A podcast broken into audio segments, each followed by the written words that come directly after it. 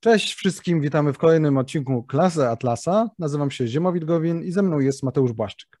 Hej, cześć wszystkim. Kontynuujemy nasze rozważania na temat epistemologii obiektywistycznej i w dzisiejszym odcinku porozmawiamy o wiedzy. Omówiliśmy już pojęcia, czym są pojęcia, jak działają, w jaki sposób je tworzyć, w jaki sposób je redukować. I dzisiejszy temat, właśnie dotyczący wiedzy, jest oczywiście z pojęciami E, związane, bo tu głównie mamy na myśli wiedzę pojęciową, czyli taką, no, jaką tworzą e, ludzie. Chociaż oczywiście wiedza jest nie tylko pojęciowa, bo jest też wiedza percepcyjna, tak to, co widzimy, czujemy, słyszymy i tak dalej. E, natomiast zacznijmy od w ogóle od podstawy, od tego, czym jest wiedza w takim najogólniejszym rozumieniu.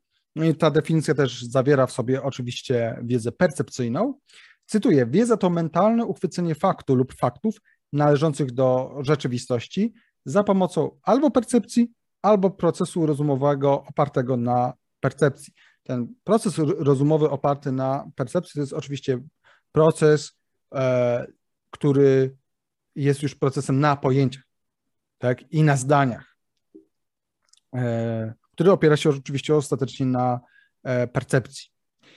E, więc to jest taka ogólna definicja. E, natomiast e, no, zastanówmy się teraz, jaki charakter ma wiedza z perspektywy obiektywizmu. E, to ja zacznę i dalej Mateuszowi przekażę mikrofon. Pier, pierwszą rzeczą, na jaką trzeba zwrócić uwagę, to to, że zgodnie z obiektywizmem wiedza ma charakter relacyjny.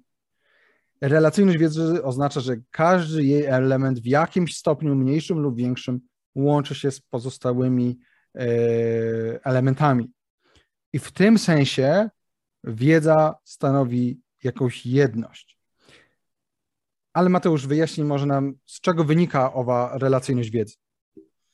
E, relacyjność wiedzy, czyli ta współzależność pomiędzy wszystkimi elementami e, naszej wiedzy, ma dwa fundamenty. Pierwszym fundamentem jest fakt dotyczący natury wszechświata, czyli to, że wszystko w naszym świecie, wszystko w rzeczywistości jest ze sobą w taki czy inny sposób połączone i powiązane, e, co oznacza, że nie ma czegoś takiego jak fakty, zdarzenia czy byty zupełnie odizolowane od reszty świata i od innych faktów, zdarzeń, bytów. E, nie istnieje coś takiego jak fakty czy zdarzenia odizolowane od przyczyn albo od skutków. Tak? Każdy skutek ma swoją przyczynę. Każdy byt wchodzi w e, interakcję i relację z jakimś innym. Tak? Wszystko jest w obrębie jednej rzeczywistości i w tym obrębie tej rzeczywistości oddziałuje na siebie i wchodzi w interakcję, E, i nie może być całkowicie e, odizolowane. E, więc z tego powodu, ponieważ taka jest natura wszechświata i rzeczywistości, to wiedza, która ma na celu uchwycić naturę tego wszechświata i tej rzeczywistości i fakty z nią związane, musi też uchwytywać te połączenia i łączyć je w pewną całość. Więc pierwszy filar, wiedza jest relacyjna ze względu na relacyjną naturę samego wszechświata, a konkretnie istniejących w nim bytów, zdarzeń, faktów itd. Tak Drugi filar e, wynika z natury już naszej świadomości, ponieważ abyśmy mogli uznać jakieś twierdzenie, e, abyśmy mogli to twierdzenie udowodnić, czy odpowiednio je zinterpretować, to nie możemy tego zrobić w próżni, nie możemy go wziąć jako e, tej pływającej abstrakcji, floating abstraction, tylko potrzebujemy kontekstu, w obrębie którego będziemy mogli to twierdzenie e, uznać albo obalić, udowodnić, zinterpretować tak albo inaczej.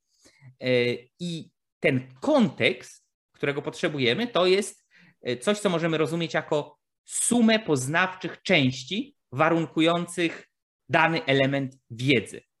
I to sprawia, że tak ważnym jest, żeby zawsze zachowywać kontekst e, wiedzy, w którym mówimy o danym fakcie, zdarzeniu i tak dalej. E, żeby nie mówić o czymś i nie próbować przedstawiać czegoś, analizować, badać e, poza kontekstem, out of context. Bo w ten sposób próbując coś właśnie przedstawić, zanalizować, dojść do czegoś poza kontekstem, w oderwaniu od szerszej relacyjnej wiedzy powiązanej z danym faktem, to tak naprawdę no, popełniamy zamierzony bądź niezamierzony błąd, w wyniku którego możemy głosić w zasadzie wszystko, co chcemy. Mo możemy dojść do niemalże dowolnej e, konkluzji.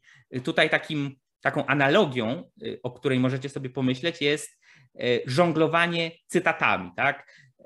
Czyli faktycznie można zacytować czyjąś wypowiedź poza kontekstem, w oderwaniu od sytuacji, od tego, gdzie, jak, dlaczego, kto, kiedy, w jakiej sytuacji i tak dalej e, to powiedział czy napisał. I w ten sposób przypisać słowom znaczenie, którego tak naprawdę te wypowiedziane czy napisane słowa nie miały. Tak, Ziemowit? Kiedyś jeden profesor historii starożytnej i średniowiecznej mi profesor Baczar, który już na Uniwersytecie Warszawskim, który już od, od dawna tam nie pracuje, opowiedział mi, że kiedyś jakiś student pisał u niego pracę roczną z Platona. Ta praca roczna była bardzo y, taka rewolucyjna, bo przedstawiała zupełnie inne poglądy niż te, które przypisujemy Platonowi. I co więcej, on się w tym tekście powoływał na cytaty z różnych dialogów Platona. I na tej podstawie głosił, że Platon twierdzi coś, co my sądzimy, że nie twierdzi, tak? Że nie wiem, że na przykład, że nie wiem o czym dokładnie była praca, ale to mogłoby być coś w stylu sprawiedliwość polega na tym, żeby niszczyć innych ludzi, e, tak, e, żeby mieć tam e, krótkotrwałą przyjemność. I chodzi o to, że on faktycznie podawał cytaty do Platona, ale to były cytaty z przeciwników Sokratesa. także, yy, także do, no to tak, był no, taki ekstremalny przykład. Wyrwał sobie z dialogów to, co tam chciał. Tak, tak. E, czasami to media stosują. E, biorą, e, żeby w nagłówku było czyjąś wypowiedź i, i, i tak ją skracają, że brzmi jakoś paradoksalnie albo jakoś, jakoś obrazoburczo, nie wiem ktoś by mógł powiedzieć w mediach, wiele osób sądzi, że homoseksualizm jest grzechem. I nagłówek, tam Ichsiński, homoseksualizm jest grzechem. No nie wiem, to tak, tak, tak, teraz tak, wymyślam, ale jest wiele tego typu przykładów. Tak, jest wiele tego typu przykładów, a im y, dalej jest odbiorcy y, dotrzeć do bezpośredniego źródła, żeby samemu sprawdzić, no tym łatwiej taki, taka manipulacja czy kłamstwo może przejść, tak? No to ja podam tylko jeden przykład, jak y, czytałem na temat tego, jak to Arystoteles i święty Tomasz z Akwinu, y, jakie mieli w ogóle obrzydliwe i odrażające poglądy na różne tematy, między innymi na temat kobiet, tak? No i generalnie no, człowiek jest sobie w stanie wyobrazić, no tak, no, święty Tomasz Zakwinu żył w XIII wieku, yy, może głosił tam jakieś yy, bardzo seksistowskie tezy, no nie jest to zupełnie wykluczone i tak dalej, tylko że ktoś posprawdzał, pogrzebał i yy, sprawdził dokładnie te cytaty, które były przy, przytaczane w tym artykule jako dowody właśnie mizoginii yy, świętego Tomasza i okazuje się, że to były tezy, które on po prostu brał i później analizował, czy tak jest, czy nie, i prawie zawsze dochodził do wniosku, no nie, ta teza nie jest prawdziwa, tak? E, I no to jest trochę tak jak niektórzy, którzy próbują pokazać, że wszystko jest spiskiem żydowskim, biorą jakieś e, tezy z Talmudu, które są tam e, tezami dialogowymi, tak? Dwie postaci prowadzą jakiś dialog, aby dojść do jakiejś konkluzji, czy w każdym razie w ten sposób jest to przedstawione, no i cytują w oderwaniu od patrzcie, oni sami nam się przyznają, że rządzą świat. Ale to już, tak skoro jesteśmy przy tym temacie, czyli przy temacie właśnie doszukiwania się jakichś zależności, to to jest przykład na taką błędną integrację wiedzy, gdzie jest coś takiego, co się nazywa apofenia. Apofenia to jest właśnie doszukiwanie się dziwnych zależności, dziwnych y, jakby relacji przyczynowo-skutkowych za jakimś wydarzeniem. E, i w tym wypadku to byłoby takie doszukiwanie, no to w kontekście na przykład teorii spiskowych, także doszukiwanie się wszędzie dowodów na to, że ktoś jest reptilianinem, tak, albo że ktoś tam gdzieś oszukuje i tak dalej. No ale to sądzę, że nie trzeba mówić, że, że jest to jak najbardziej błędne. O wiele mniej błędna jest następna rzecz, którą chcieliśmy powiedzieć, związana z ignorującym, y, związana z ignorowaniem kontekstu, czyli z rozumowaniami. No to proszę, Zimowit. Okej, okay, no to takim przykładem e, może być, e, tak o wiele jest, trzeba uważać, bo tak samo podawaliśmy przykład w kontekście pojęć, że jest coś takiego jak błąd skradzionego pojęcia, że bierzemy jakieś pojęcie i stosujemy je y, w ogóle usuwając y, to wszystko, na czym ono się opiera. W pewnym sensie możemy to nazwać takim pojęciowym kontekstem danego pojęcia, tak, że dane pojęcie się na czymś opiera. My to wyjaśnialiśmy w, w odcinku o którymś z poprzednich. Y, I podobnie jest z rozumowaniami, tak, gdzie ignoruje się kontekst. I takim przykładem prostym jest polityka apizmentu wobec Hitlera, tak, gdzie no zgódźmy się na zajęcie przez Hitlera Czechosłowacji, to będzie spoko. No tutaj się ignoruje, dlaczego on chce ją zająć, jaką on ma politykę, że on się dozbraja i tak dalej, i ma niecne zamiary. Podobnie polityka apizmentu wobec Putina i nagle zdziwienie, że Putin atakuje, który od lat głosi, że generalnie no, niemalże eksplicite głosi imperializm rosyjski, to, że Ukraińcy to są tak naprawdę Rosjanie, tylko o tym nie wiedzą, albo tacy trochę gorsi i tak dalej. Nagle jest zdziwienie, że w końcu, że w końcu e, atakuje. I sądzę, że no, wiele można takich rzeczy podać. Często się kontekst ignoruje, bo na przykład e, w ramach evasion, tak, w mhm. ramach uchylania się, że na przykład ja ignoruję to, dlaczego ta, nie wiem, nowa osoba, która mi się podoba, tak dziwnie się zachowuje. Ja chciałbym, żeby ona była dobra. To jej zachowanie wynika, nie wiem, ze złego humoru albo giesiu ugryzł w tyłek, a nie dlatego, że jest jakąś toksyczną alternatywką albo czymś takim. Tak. Nie, to jest, to jest prawda i e, tego typu evasion i tego typu ignorowanie kontekstu e, w szerszym rozumowaniu no, jest spotykane zarówno e, w prywatnym życiu codziennym ludzi, jak i w szerszym rozpatrywaniu polityki czy historii. E, no ja tu podam takie typowo, typowy historyczny przykład. jednym z takich typowo historycznych przykładów, który jest e, co najmniej dyskusyjny, a moim zdaniem nie na miejsce, jest na przykład mówienie w kontekście, jeśli ktoś czytał książki Pawła Jasienicy, Polska Piastów, Polska Jagiellonów, e, Polska Obojga, tam Rzeczpospolita Obojga Narodów, te chyba trzy tomy, e, to powinien bardzo dobrze to znać. E, rozpatrywanie działań jakiejś postaci historycznej, czy jakiejś grupy historycznej w danym momencie, w danym kontekście miejsca i czasu, z perspektywy tego, co wydarzy się 100, 200, 300 lat później, co my już wiemy, ale za Chiny Ludowe y, nie można by było powiedzieć, że oni mogli to przewidzieć. Takim klasycznym przykładem jest to, że na przykład Paweł Jasienica pisał, że no zwrócenie się i to już, już sięgał aż do Kazimierza Wielkiego. E, zwrócenie się Kazimierza Wielkiego na wschód w stosunkach polityki zagranicznej i tutaj zainteresowanie się bardziej e, Rusią, czy tam jakimiś takimi czy innymi kontaktami z Litwinami i tak dalej. I to wszystko, co potem doprowadziło do Unii Polsko-Litewskiej, no to już był pierwszy błąd, który potem rzutował na całą dalszą historię Polski On... i doprowadził aż do rozbioru. Bo Jasienica był generalnie przeciwnikiem Polski Jagiellońskiej. Tak, tak, ale no, sama ta argumentacja, albo bardzo popularny e, przykład. E, zły, głupi król Władysław Jagiełło, dlaczego on nie poszedł zaraz po Grunwaldzie zdobyć Malborka? E, pomija, pomijany jest, no bo, no bo co, zwyciężył, powinien od razu dobić wroga, tak? A tak to potem jeszcze tyle czasu się musieliśmy e, babrać z tym e, zakonem krzyżackim. No dobra, ale kontekst jest, pomija to, że Malbork był największą, najpotężniejszą, najtrudniejszą do zdobycia twierdzą w Europie. Kontekst był taki, że ta wojna była, że bitwa pod Grunwaldem była jedną z najkrwawszych, najbardziej śmiertelnych bitew w ogóle europejskiego średniowiecza i po prostu po pierwsze siły były przetrzebione, po drugie oni naprawdę musieli e, odetchnąć, e, e, nabrać chuj i tak dalej. Pomija kontekst tego, że rycerze spodziewali się, że po bitwie będą mieli możliwość odpoczynku, rozładowania się i tak dalej i byliby co najmniej dalecy zaskoczeni i zniesmaczeni, że natychmiast każe im się wędrować na Malbork. Pomija się kontekst tego, że e, Polacy, polskie wojska polsko-litewskie nie miały wtedy specjalnie doświadczeń e, oblężniczych i tak dalej, i tak dalej, i tak dalej, ale niezłe Jagiełło.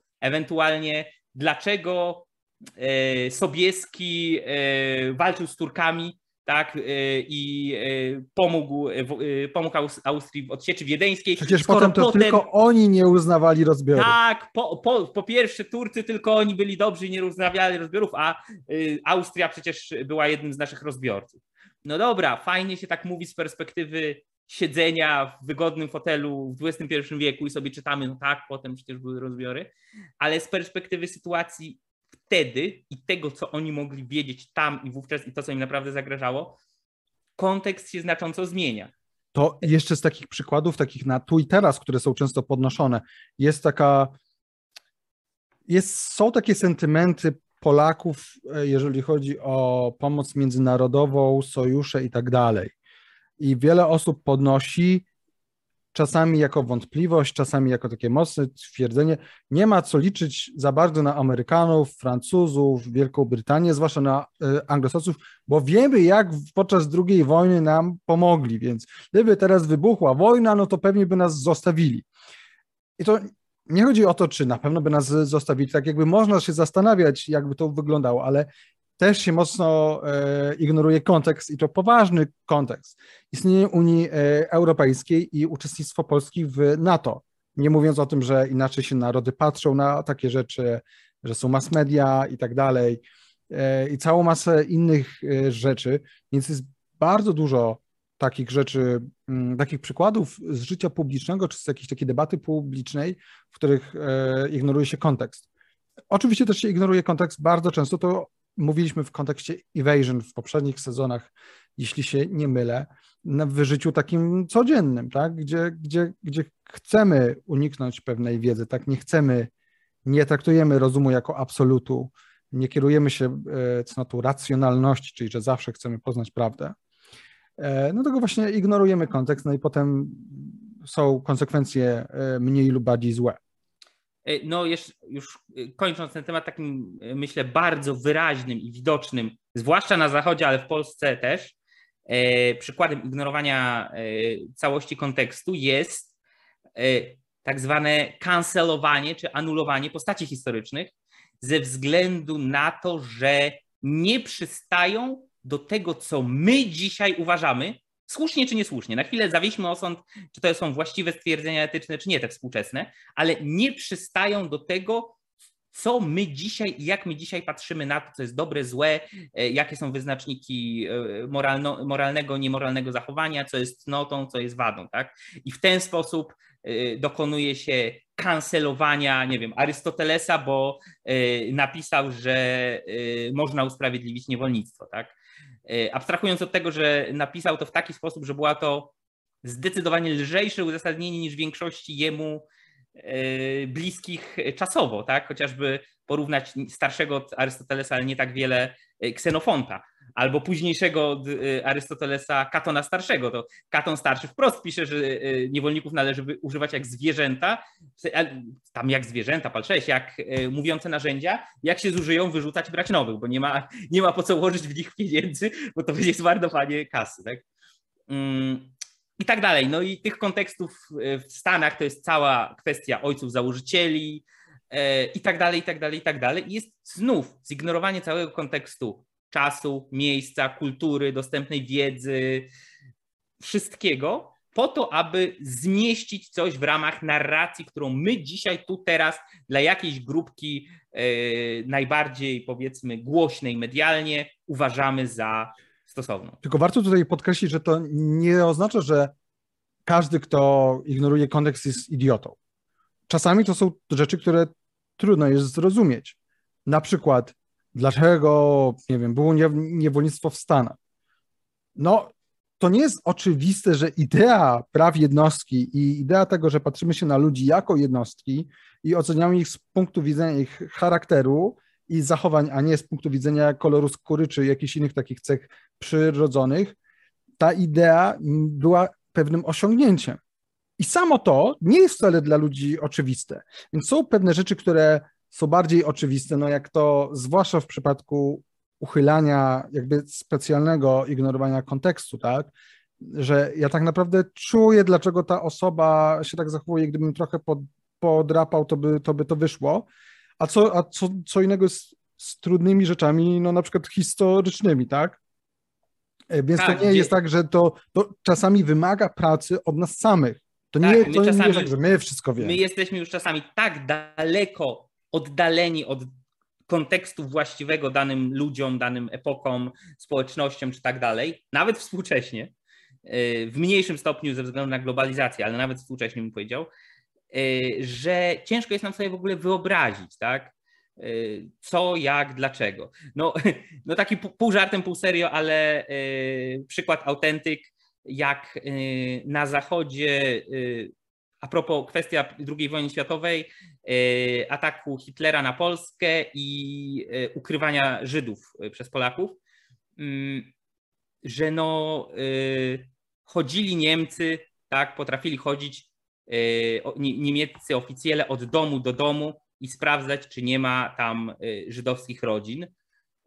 No i wiązało się to potencjalnie z wyrokiem śmierci, tak? Jeśli E, ktoś e, na terenie Generalnej Guberni, na terenie Polski ukrywał e, Żydów. Pyta, I pytanie, autentyk, i pytanie człowieka z zachodu, no ale to jak chodzili od drzwi do drzwi i pukali, to dlaczego im otwieraliście? Tak jakby, no tak, no nie, no idzie, no, no, no, no idzie tam jakiś z Wehrmachtu, czy nie wiem, czy z Gestapo, no dlaczego? Jakby, i to była szczera, szczere pytanie, szczere zaskoczenie, jakby, no dla, takiego, dla takiej osoby wychowanej w, innej, yy, w innych czasach, w innej kulturze, w innym kraju. Chyba nie znającej historii. Nie znającej historii, przede wszystkim we względnym bezpieczeństwie i we względnie cywilizowanym, praworządnym społeczeństwie, jest naturalne, że jak ktoś puka i nie chce się go wpuścić, no to się nie otwiera, tak? To nawet policjanta możesz nie wpuścić, jeśli nie ma nakazu. Tak? No więc jakby kontekst jest istotny. Tak? tak w tym momencie właśnie. to chcemy mocno podkreślić. No ale właśnie, bo wypowiedziałeś taką formułę y, cały kontekst. Także istotny jest cały kontekst. To czym jest ten cały kontekst? Czy możesz nam wyjaśnić? E, no tak, każde twierdzenie, każda idea powinny być oceniane z punktu widzenia całości kontekstu. I teraz co to oznacza? Tutaj pozwolę sobie y, zacytować przetłumaczony fragment. Cytuję. Cała wiedza jest ze sobą wzajemnie powiązana każdy jej element jest potencjalnie istotny dla całej reszty. A zatem kontekst, który trzeba mieć na uwadze, nie jest zwykłym fragmentem lub elementem składowym naszej wiedzy, nieważny jak obszernym, lecz jest, i tutaj uwaga, wszystkim tym, co wiemy na danym poziomie rozwoju, sumą całej dostępnej wiedzy to jedyny sposób, by zapewnić, by upewnić się, że wiedza danej osoby jest sumą, to znaczy spójną całością. Tego typu spójność nie jest dana. To osiągnięcie wymagające metodycznego i pełnego wysiłku procesu. Koniec cytatu. E, podkreślenie tutaj, co jest z tego najważniejsze. Kontekst nie oznacza po prostu luźnego fragmentu tego, co wiemy, tylko sumy dostępnej nam wiedzy, relevantnej w danym momencie e, i przede wszystkim e, wiedzy, która jest spójną całością, a nie porozrzucanymi elementami, ewentualnie jakimś patchworkowo sklejonym umysłowym Frankensteinem. I po drugie, to nie jest coś, co jest z góry dane, to nie jest coś, co jest automatyczne, to nie jest coś, co jest samooczywiste, to nie jest też coś, co jest dane raz na zawsze. Nie. Y, owa suma dostępnej wiedzy jest osiągnięciem, osiągnięciem, które, tak jak cytowałem, wymaga metodycznego, wysiłkowego procesu, czyli jest czymś, do czego się dochodzi y, i w czym oczywiście można popełnić w trakcie procesu dochodzenia błąd, i dojść do błędnych wniosków i błędnie zintegrować sumę wiedzy, ale jest to w każdym razie coś, do czego się dochodzi powoli i metodycznie, a nie coś, co jest nam e, z góry dane. I tutaj kłania się kontekst tego, co mówiłeś Ziemowit a propos yy, zaskoczenia niektórych współczesnych, jak można było nie rozumieć w naturalny i samooczywisty sposób, że niewolnictwo jest złe 400, 500, 600 lat temu, czy kiedykolwiek indziej. No, tak można było nie rozumieć, że wskoczenie na ten poziom, że jak i dlaczego to jest złe, że jak i dlaczego można funkcjonować w świecie bez niewolnictwa, e, jest osiągnięciem. To nie jest samo oczywiste, to nie jest automatyczne, to nie jest odruchowe, e, to nie jest wrodzone. jest to wysiłek, który trzeba podjąć albo na poziomie jednostkowym, albo na poziomie całego społeczeństwa. No tak, no i oczywiście teraz rodzi się pytanie, jak możemy być pewni, że te nasze przekonania nie są ze sobą wzajemnie sprzeczne, tak? W jaki sposób mogę dojść do tego, no bo jeżeli mam cały, mam oceniać z punktu widzenia całego kontekstu, no to jak to jest, że ja mam sobie, nie wiem, jest jakaś nowa idea, ok, żeby ją ocenić, to muszę sobie, sobie przedstawić wszystko to, co wiem. Ponieważ mamy ograniczoną naturę świadomości, bo wszystko ma jakąś naturę, ergo jest ograniczone, bo wszystko działa w jakiś sposób, w tym świadomość, to nie jest możliwe, żebym od tak sobie e, porównał wszystkie moje stare przekonania z tymi nowymi i sprawdził, gdzie tam są sprzeczności, bo może gdzieś tam na dole jest jakaś sprzeczność, tak? Więc w jaki sposób to mogę zrobić? I tutaj jedyną alternatywą, zaraz powiemy o, y, o, o antyalternatywach, jedyną alternatywą jest integracja nowych idei. Mamy jakąś nową ideę, którą poznajemy w danym e, czasie i wiemy, że chcemy ją połączyć z wcześniejszymi ideami. Tutaj cytat. W miarę posiadanej wiedzy człowiek musi sprawdzić aspekty, presupozycje, implikacje i zastosowania, jakie nowa idea ma względem wcześniejszych poglądów w każdej dziedzinie. I musi eksplicitnie zidentyfikować logiczne relacje, które odkryje. Jeśli gdziekolwiek natknie się na sprzeczność, musi ją wyeliminować. Opierając się na dostępnych danych, musi albo zmodyfikować swoje poprzednie poglądy, albo odrzucić nowe twierdzenie, nad którym się zastanawia. I chodzi innymi słowy o to, że ja patrzę, się zastanawiam, w jaki sposób ta nowa dana, którą ja odkrywam, jakaś wiedza, na przykład to, że istnieje ileś tam gatunków, albo na przykład to, że egoizm jest, jest dobry, w jaki sposób ma się to do innych moich poglądów. I na przykład, jeżeli ja uznawałem altruizm, a tutaj przekonuje mnie egoizm, no to pytanie, czy wszystko mnie w nim przekonuje, czy wszystko w nim rozumiem, a jeżeli w pełni go przyjmuję, to jakie to ma implikacje względem moich poprzednich poglądów, tak? Czy nie powinienem przypadkiem pewnych poglądów odrzucić?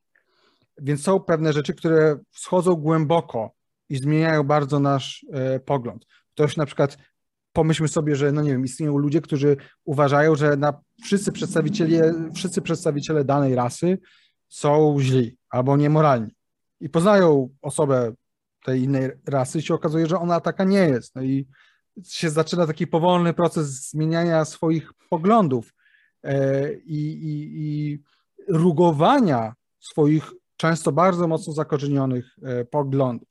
No i na przykład, jeżeli uznają, że wszelka wiedza pochodzi z doświadczenia i ze zmysłów i z procesu rozumowego, ale mam zaszczepioną wiarę w Boga, tak? No, to muszę dojść do tego, że gdzieś tam jest konflikt, gdzieś tam jest sprzeczność, którą muszę wyrugować. E, oczywiście może być tak, że są, że są pewne idee nowe, które, przy, które przychodzą, nie na takim poziomie, że ktoś nas informuje, no, że nie wiem, w powiecie e, warszawskim, nie wiem, są dwa jeziora. Nie wiem, czy to jest prawda, ale dajmy na to, że ktoś tak mówi, no, okej, okay, są dwa jeziora, spoko. To wiele nie jest, to wiele nie zmienia. Ale ktoś na przykład nas przekonuje, że nie istnieje wolna wola. Tak?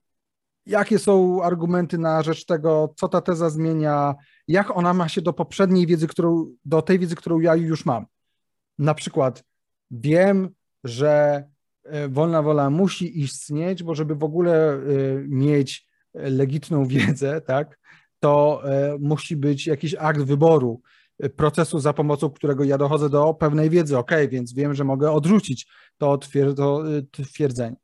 Albo wiem na przykład, ktoś twierdzi, no my jako naukowcy odkryliśmy, że istnieją idee wrodzone. I na przykład wiemy, że istnieje jedna idea wrodzona, jaką jest, nie wiem, miłość. Nie wiem, teraz zmyślam.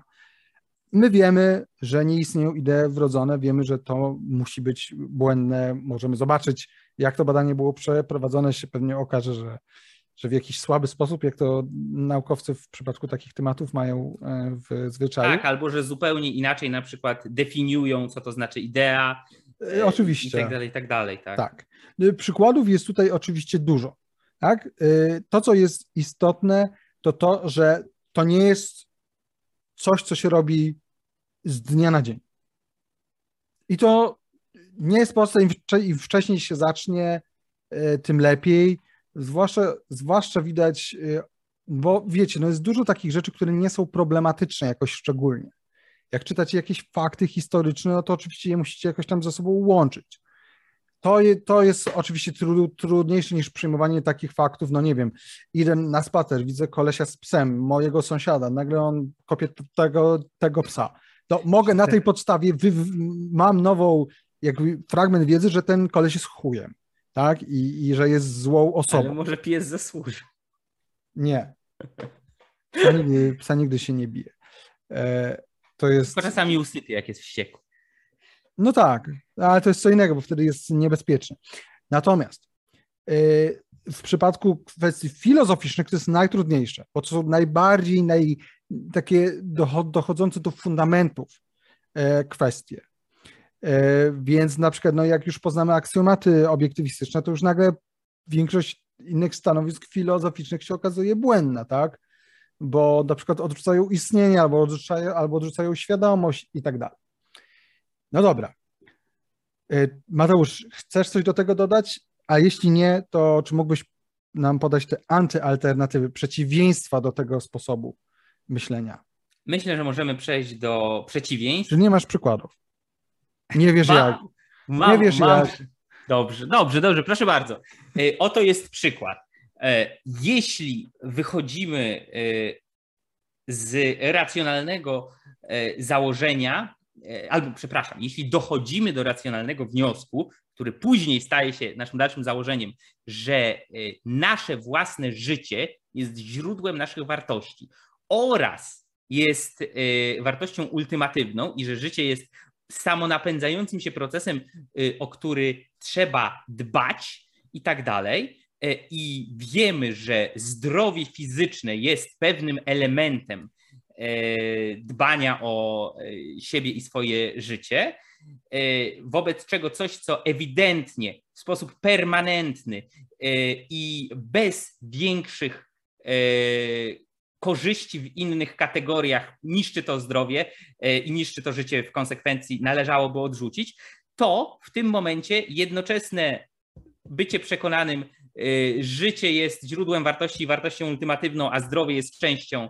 e, tego życia, to y, tatuowanie własnego ciała, które na starość będzie się wiązało z całą masą różnych złych rzeczy, jest irracjonalne i każdy racjonalny człowiek o tym wie. Ale no, jak widać, Błędny ciężko przykład. jest czasami to przepracować w dorosłym życiu. Okej, okay, okej. Okay. Chciałeś przykład? I see what you did there. A to jest błędny przykład. Nie ma żadnych komplikacji ani nic. No, yy, chociażby zwiększenie ryzyka raka skóry, ale dobra, niech będzie, że nie ma. Dawaj badania. Dawaj. No ja, ja na przykład wiem, że y, mój brzuch, który jest zdecydowanie w nadmiarze, jest y, komplikacją zdrowotną, co staram się brać pod uwagę. Zobaczymy, co z tego wyjdzie. Ale to przechodząc do... 40 lat się starasz 40 brać to pod lat uwagę. później. Ale przejdźmy do przeciwieństw tej polityki traktowania wiedzy jako zintegrowanej i E, dochodzenia do pewności w jej ramach, w ramach całości kompleksowej wiedzy pojęciowej. Czyli jednym z takich odmiennych podejść, błędnych podejść, e, może być podejście e, osoby, którą nazwalibyśmy osobą o mentalności sprowadzonej do konkretów, uwiązanej konkretami, czyli jak Ayn Rand to ujmuje, concrete bound mentality. E, co to oznacza? E, osoba takiej mentalności to ludzie, którzy nie ustalają żadnych konkretnych, trwałych relacji między e, własnymi elementami wiedzy, między własnymi treściami mentalnymi. I to są ludzie, którzy jednego dnia potrafią twierdzić jedno, drugiego dnia drugie, bo akurat takim pasuje, takim się zachciało, albo to, co wczoraj było prawdziwe, nie musi być prawdziwe dzisiaj, to, co dzisiaj jest prawdziwe, nie musi być prawdziwe jutro. Tak, y, jednego dnia można być zwolennikiem diety keto paleo, drugiego dnia można stwierdzić jednak weganizm bardziej mi, mi pasuje i tak dalej. Y, bardzo często polityka, zwłaszcza tacy y, politycy idący w mocny pragmatyzm, podpadają pod tą kategorię, są w stanie, polityk, taki pragmatyk jest w stanie w poniedziałek stwierdzić, że podatki w naszym kraju są za wysokie, następnego dnia, że y, nasze państwo oferuje za małą pomoc socjalną y, dla ubogich, poszkodowanych albo w ogóle dla wszystkich. Y, trzeciego dnia we środę, że trzeba powstrzymać inflację, czwartego dnia w czwartek, że mamy zagrożenie deflacją w kraju i tak dalej, i tak dalej, i tak dalej. I oni są w stanie bez mrugnięcia okiem, dzień po dniu twierdzić kompletnie przeciwstawne względem siebie e, tezy, nie widzieć z tym żadnego większego problemu e, i iść dalej, tak? bo, bo polityka na tym polega, żeby dzień za dniem stwierdzać, co jest najpoważniejszym wyzwaniem danego dnia i z czym dzisiaj politycy muszą walczyć albo przeciwko czemu występować. A spójność, integracja, e, jakaś hierarchizacja tej, tych pojęć jest drugo- czy trzeciorzędna. Więc to byłoby pierwsze przeciwieństwo takiej, z, takiego zdrowego podejścia do tworzenia pewnej wiedzy. Drugim e, przeciwieństwem byłoby, e, byłaby w pewnym sensie podejście osób, które ograniczają się i to ograniczają się w niezdrowy sposób do swojej bardzo wąskiej specjalizacji, e, którzy w ramach tej swojej specjalizacji e, w obszarze danej dziedziny wiedzy nie zauważają, nie widzą implikacji nowych twierdzeń albo nowych twierdzeń z własnej dziedziny wiedzy względem innych dziedzin, albo twierdzeń z innych dziedzin na rzecz własnej, czyli e, no to jest słynne, słynne to, co e, Friedrich von Hayek powiedział tak, że nie ma gorszego ekonomisty niż ten, który jest tylko ekonomistą i nie zna się kompletnie na niczym innym, tak? I nie jest przy okazji choć trochę historykiem, socjologiem, tym, tamtym, politologiem, filozofem. Więc no na przykład ekonomista, który y, może jest w stanie przyjąć jakieś nowe dane i zintegrować je z resztą swojej wiedzy y, ekonomicznej, ale już nie widzi, aby miało to jakiekolwiek przełożenie na politykę y, czy historię, tak? Czyli jest tutaj mowa o traktowaniu tych specjalizacji jako zupełnie niezależnych elementów, niezależnych struktur, bez związku z innymi dziedzinami wiedzy. Tutaj ja bym tylko podkreślił, że nie chodzi nam tutaj o sprzeciw czy jakiś zarzut wobec konieczności i zasadności i pomocności istnienia, po pierwsze, podziału pracy w nauce i podziału pracy, jeśli chodzi o zdobywanie wiedzy, i o specjalizację, e, jeśli chodzi o zdobywanie wiedzy, ponieważ jest normalne i naturalne i zdrowe, że im więcej społeczeństwo czy cywilizacja jako taka e, inkorporują, przyswajają i integrują nowej wiedzy, tym bardziej to się rozrasta i tym bardziej ludzie będą się specjalizować, czyli nie będzie już kogoś, kto będzie e, omnibusem we wszystkich możliwych dziedzinach, jak Arystoteles w swoich czasach, tylko ktoś będzie się skupiał na przykład na biologii, ale biologia też jest bardzo szeroką dziedziną, więc będzie się skupiał na zoologii, która nadal jest bardzo szeroką dziedziną, więc będzie się skupiał e, na przykład będzie herpetologiem i będzie badał gady, ale w ramach gadów też będzie ekspertem od mm, gadów łuskonośnych, tak? czyli węży i jaszczurek, albo od archozaurów, czyli e, jedynymi chyba żyjącymi archozaurami w tej chwili są e, krokodyle i aligatory. Nie, I tak dalej, i tak dalej. Wiesz. Słucham? Jak ty dużo a, wiesz o gadach. no bo ja kiedyś się bardzo interesowałem ewolucją gadów i tak dalej, ale to e, mniejsza. W każdym razie specjalizacja jest... Skończyłeś na Tusku. I Morawieckim. Naj, największe gadziny. E, tak, najwięksi reptilianie. Więc specjalizacja jest dobra i konieczna, tylko że nie można zapominać, że specjaliz- nawet jeśli się specjalizujemy w czymś bardzo wąskim, szczegółowym i konkretnym, to po pierwsze, ta wiedza ma kontekst, ta wiedza ma relacje i powiązania z innymi dziedzinami wiedzy, często bardzo pozornie odległymi, ta wiedza jest częścią znacznie większej całości i wreszcie ta wiedza jest po coś. To znaczy, y, tutaj będę, y, mam nadzieję, że nie będę zbyt kontrowersyjny, ale wszystko, co robimy, w tym nasze badania, zdobywanie wiedzy i tak dalej, czemuś służy, tak? w jakimś kontekście. I to może być oczywiście bardzo duża część wiedzy, zwłaszcza wiedzy teoretycznej, takiej mocno abstrakcyjnej, pozornie, na pierwszy rzut oka, może być sztuką dla sztuki. Może być, no, no po co się tym Po co interesować się tym, jak e, Ateńczycy po śmierci Peryklesa, jaki mieli proces budowy swoich trier e, w wojnie peloponeskiej, no nie wiem, coś takiego bardzo szczegółowego, tak? Ale nawet coś takiego można uzasadnić z perspektywy szerokiego kontekstu poszerzania wiedzy i inkorporowania tego e, w naszym, jeśli jesteśmy naukowcami badającymi tę sprawę, w naszą wiedzę ma sens, ale można sobie wyobrazić zainteresowanie czymś, co pozornie przypomina wiedzę, które, szukam teraz dobrego przykładu, ale musiałbym się chwilę zastanowić, które tak daleko leży poza e, granicami czegokolwiek, co służy naszemu życiu, wiedzy, e, poszerzaniu horyzontów i tak dalej, że jakby de facto nie jest tworzeniem nowej wiedzy czy operowaniem na nowej utworzonej wiedzy, tylko no, czym pustym rozmyślaniem o niczym. No dobra, to już chyba, y, to, to był pierwszy odcinek dotyczący wiedzy. Y, powiedzieliśmy, że wiedza jest y, relacyjna, kontekstowa, no, że jest dobra, to tak, to, to, to jeszcze będzie w podsumowaniu i zapraszamy Was na kolejny, drugi odcinek dotyczący wiedzy. Dziękujemy i do zobaczenia. Hej, cześć.